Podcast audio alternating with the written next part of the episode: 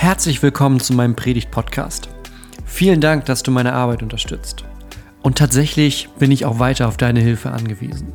Wenn du magst, teil die Predigten mit deinen Freunden, teil meine YouTube-Videos mit Leuten auf Facebook, auf Twitter oder wo du sonst so unterwegs bist. Denn damit verbreiten wir die rettende Botschaft von Jesus Christus.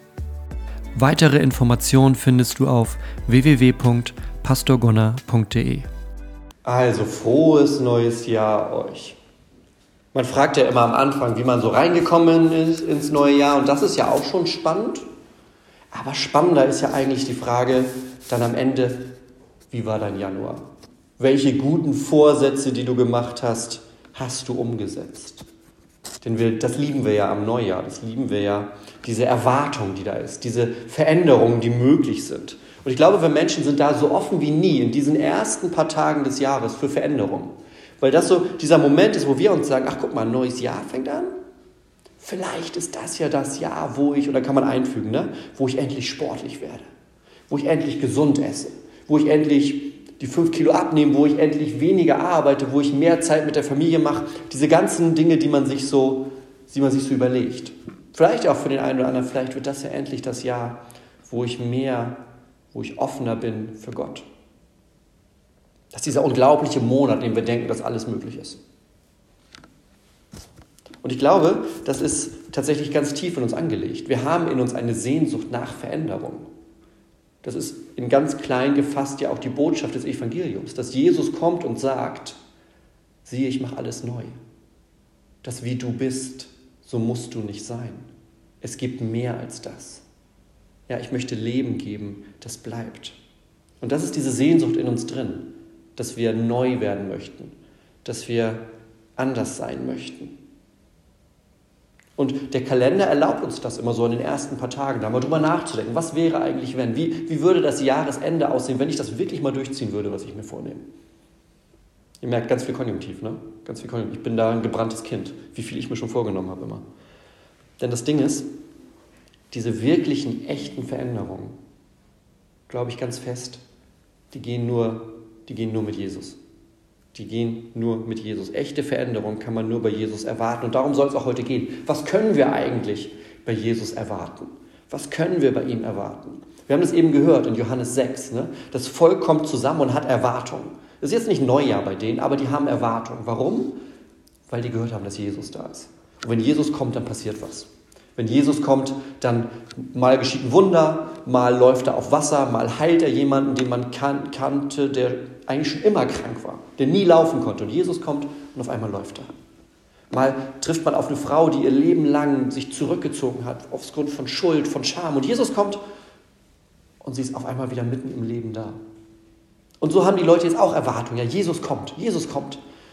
Und die setzen sich rundherum weil die gehört haben, der tut Zeichen, sagt Johannes, ja, der tut Wunder. Das wollen wir sehen. Das ist die Erwartung. Wir wollen sehen, was passiert, wenn er kommt. Und es kommen immer mehr, immer mehr, immer mehr. Ein paar tausend Leute sitzen da mit einem Mal. So könnte man meinen, dass Jesus richtig froh ist. Ja, dass er richtig froh ist und sagt, Mensch, ihr seid alle da, super. Zuerst ist er es auch. Ja?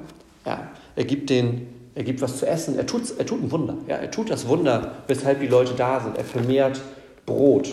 Ganz wenig Brot, ganz wenig Fisch und ein paar tausend Leute werden satt. Also das Wunder kann man abhaken. Das Wunder ist geschehen. Ein Teil der Erwartung wurde erfüllt. Aber da bleibt es ja nicht stehen, sondern Jesus merkt was. Er merkt, dass die Leute mehr davon wollen. Und er hat, ne, so sagt Johannes das, da nun Jesus erkannte, dass sie kommen würden, um ihn mit Gewalt zum König zu machen, da zog er sich wieder auf den Berg zurück, ganz allein. Zog sich wieder zurück, weil er merkt, die wollen mich, die wollen mich zum König machen. Und warum wollen die das? Weil ich denen Brot gebe. Ich gebe denen was zu essen, also machen die mich zum König. Ganz einfach läuft das bei denen. Ja? Ich mache die satt, die machen mich zum König. Jesus, wir machen dich zum König. Du könntest uns jeden Tag Brot machen. Du kannst uns jeden Tag satt machen. Super. Was brauchen wir mehr? Was brauchen wir mehr? Ja, also wenn Jesus am Anfang noch froh war, dann ist das nachher gar nicht mehr so sehr. Er, er sagt sogar diesen einen Satz, wahrlich, wahrlich, ich sage euch, ihr sucht mich nicht deshalb, weil ihr Zeichen gesehen habt, sondern weil ihr von dem Brot gegessen habt und satt geworden seid. Das sagt er nachher in Kapitel 6. Ihr seid nicht nur hier, oder ne, weil ihr Zeichen, weil ihr Wunder, weil ihr was vom Göttlichen sehen wollt, sondern seid hier, weil ihr satt werdet. Dafür kommt ihr. Ihr werdet satt und deshalb kommt ihr immer wieder. Jesus sagt, ihr habt falsche Erwartungen an das, was hier passiert. Ihr habt falsche Erwartungen an das, was ich hier zu tun gedenke. Und das Fiese ist ja so, falsche Erwartungen führen auf Dauer zur Enttäuschung. Ja, vielleicht kennst du das, wenn du etwas mit, mit großen Erwartungen irgendwas entgegenblickst und dann kommt es anders, egal wie gut das dann sein kann. Ja? Vielleicht ist es, wenn man es so einschätzen würde, vielleicht genauso gut, aber ganz anders. Dann ist trotzdem erstmal die Enttäuschung da. Dann ist die Enttäuschung da, dass es eben nicht das ist, was man erwartet hat. Wir waren das, das war bei uns mal so, so eine Erwartung. Das klingt immer so ein bisschen kindlich, aber das ist wirklich so passiert in meinem Leben. Also pass auf.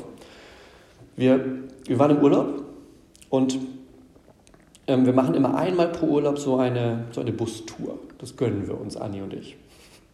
Und es gab eine zu einem Nationalpark. Ich dachte, mega. Also es war jetzt nicht in Afrika, muss man dazu sagen. Ich dachte, mega Nationalpark, das sind große Tiere.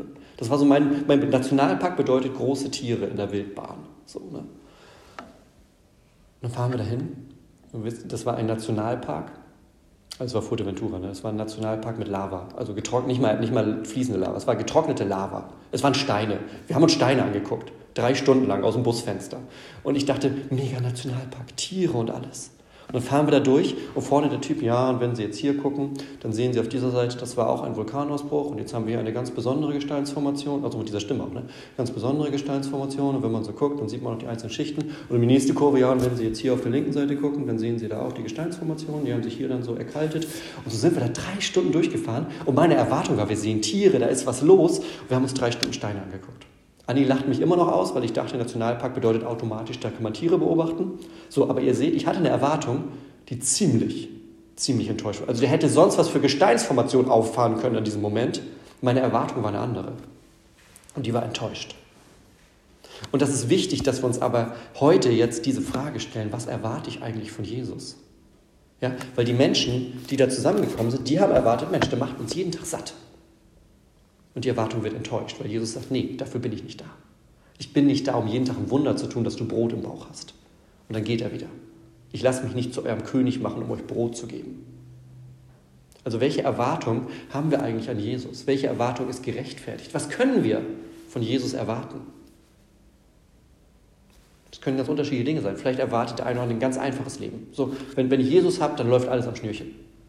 Oder wenn ich Jesus habe, dann gibt es keine tiefen Täler in meinem Leben. Da geht es nur so schön über grüne Wiesen. Wenn ich Jesus habe, dann werde ich nicht krank. Wenn ich Jesus habe, dann sind alle meine Beziehungen super. Die Sache ist, all diese Dinge, die man manchmal vielleicht so von außen betrachtet, ne, so ein schönes christliches Leben, die hat Jesus nie versprochen. Das sind alles Dinge, von denen Jesus nie gesagt hat, wenn du mir nachfolgst, wenn du, wenn du an mich glaubst, dann läuft dein Leben wie am Schnürchen. Das hat Jesus nie gesagt. Genauso wie er hier dann sagt, wenn ihr nur jemanden wollt, der euch satt macht, dann bin ich der Falsche für. Da bin ich der Falsche für. Und wenn wir uns darüber klar werden, was wir eigentlich von ihm erwarten, dann kann uns das vor Enttäuschung schützen. Dann kann uns das davor schützen, enttäuscht zu werden. Denn Jesus ist nicht dafür da, um mal im Bild von damals zu bleiben, er ist nicht dafür da, um die Menschen einfach nur satt zu machen mit Brot, dass sie am nächsten Tag wiederkommen und Hunger haben. Jesus ist auch nicht dafür da, dass wir einfach nur ein einfaches Leben haben. Das sind alles Dinge, die Jesus uns gar nicht schenken möchte. Könnte er? Ja klar.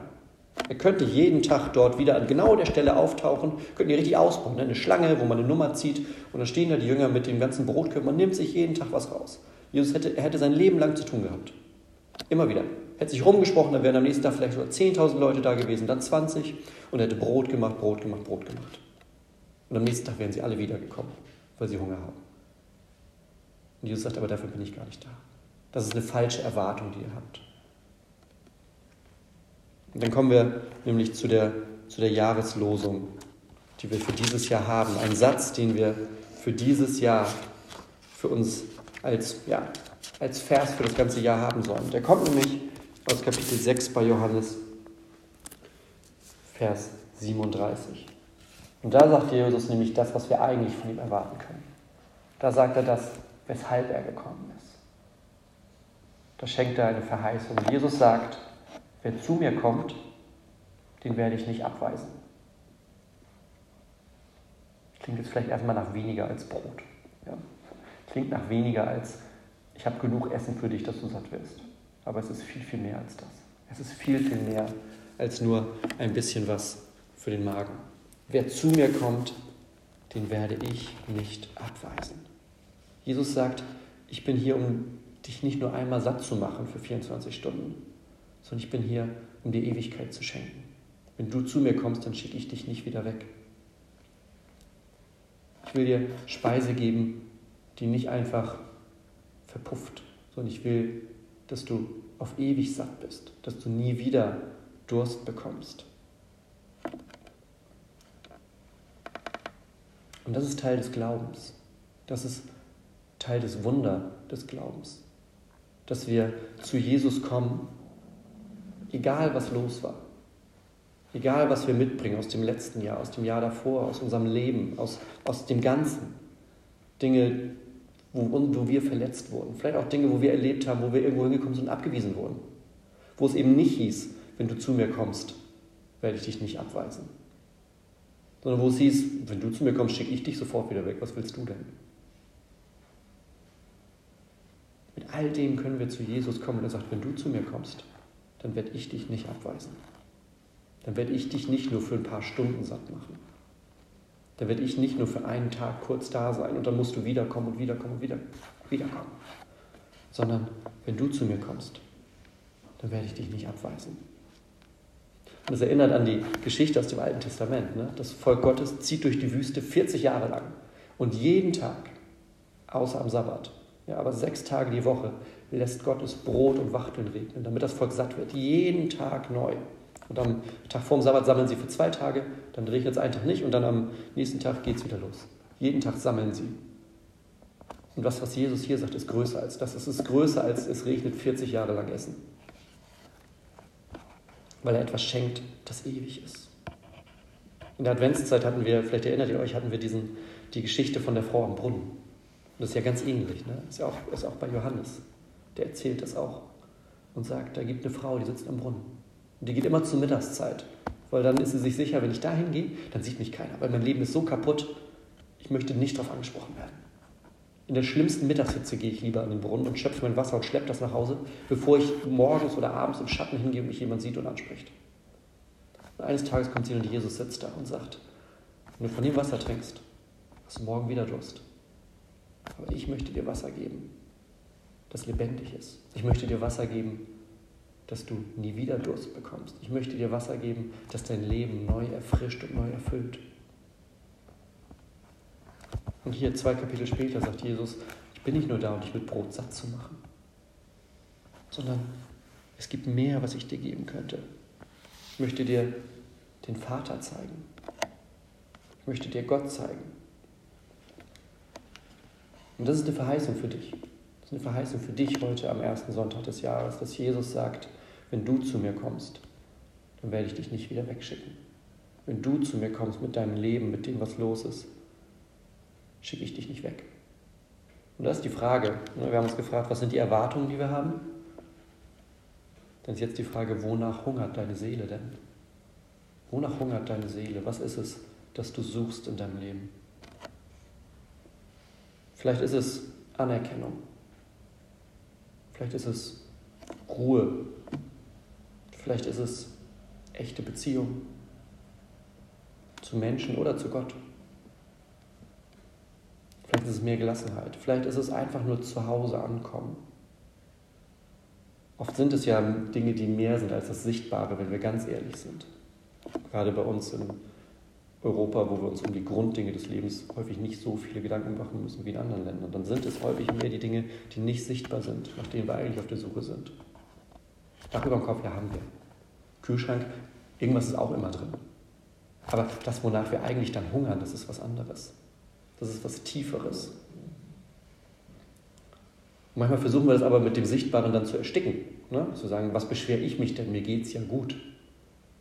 Aber wenn wir mal ehrlich in uns reingucken, finden wir auch Punkte, an denen es uns gar nicht gut geht. Und dann zu hören, da gibt es einen, der heißt Jesus und der sagt, wenn du zu mir kommst, dann schicke ich dich nicht wieder weg. Wenn du zu mir kommst, habe ich mehr für dich als nur einen Tag satt werden. Wenn du zu mir kommst, habe ich mehr für dich, als du dir vorstellen könntest. Also was, wonach hungert deine Seele? Was ist das, wonach du suchst? Was ist das, wonach du suchst? Jesus sagt nämlich, jeder darf zu mir kommen. Jeder darf zu mir kommen und glauben. Die ne, 5000 Leute, die hier kommen, zumindest lesen wir es nicht, die werden nicht vorher kontrolliert. Die werden nicht geguckt, da werden, ne, da sind alle möglichen Leute bei. Da sind bestimmt auch der eine oder andere Zöllner dabei, Pharisäer, Schriftgelehrte, Menschen, die ihr Leben, wenn man von außen drauf guckt, nicht auf der Reihe haben. Da sind Menschen bei, die verletzt wurden, Menschen, die verletzt haben. Menschen, die vielleicht durch die eine oder andere Kirchenkontrolle bei uns gar nicht durchkommen würden. Wenn wir sagten, naja, wir, wir, wir sind ja die, die hier Sonntag sitzen. Und Jesus sagt, nee, wenn du zu mir kommst, schicke ich dich nicht wieder weg. Und er macht 5000 Leute satt, um ihnen dann zu sagen, dass worum es eigentlich geht, ist mehr. Dass worum es eigentlich geht, ist mir nachzufolgen. Dass worum es eigentlich geht, ist mir zu vertrauen, mir zu glauben. Und niemand kann sagen, Gott will nichts von mir wissen. Spätestens nach heute. Gott will was von dir wissen. Dein ganzes Leben will er wissen. Gott ist auf der Suche nach dir. Und er steht da und das ist wie so ein kleines Angebot erstmal. Einen Tag satt, um so ein Gefühl dafür zu bekommen, was könnte denn sein? Was könnte denn sein, wenn ich mich auf diesen Gott, auf diesen Jesus einlasse? Was könnte denn sein, wenn ich ihm nachfolge und wirklich vertraue, dass da mehr ist als nur ein Brot? Dass da mehr ist als nur ein Glas Wasser am Brunnen? Wenn da mehr ist, als wir manchmal mit Augen sehen können. Ich glaube, das spielt ganz doll rein in diese Sehnsucht am Anfang des Jahres, diese Sehnsucht nach Neuanfang. Wir kriegen keinen neuen König in dem Text hier. Ja, Jesus, als sie ihn zum König machen, da geht Jesus. Er sagt, dafür bin ich nicht da. Das sind falsche Erwartungen. Das sind falsche Erwartungen. Ich bin für mehr da. Ich bin nicht nur König, der euch satt machen soll. Ich bin König, der euch ewiges Leben geben soll. Ich bin König für die Ewigkeit. Bin König für deine Seele. Ein König für dein Glauben. Ein König für dein ganzes Leben, nicht nur für deinen Magen.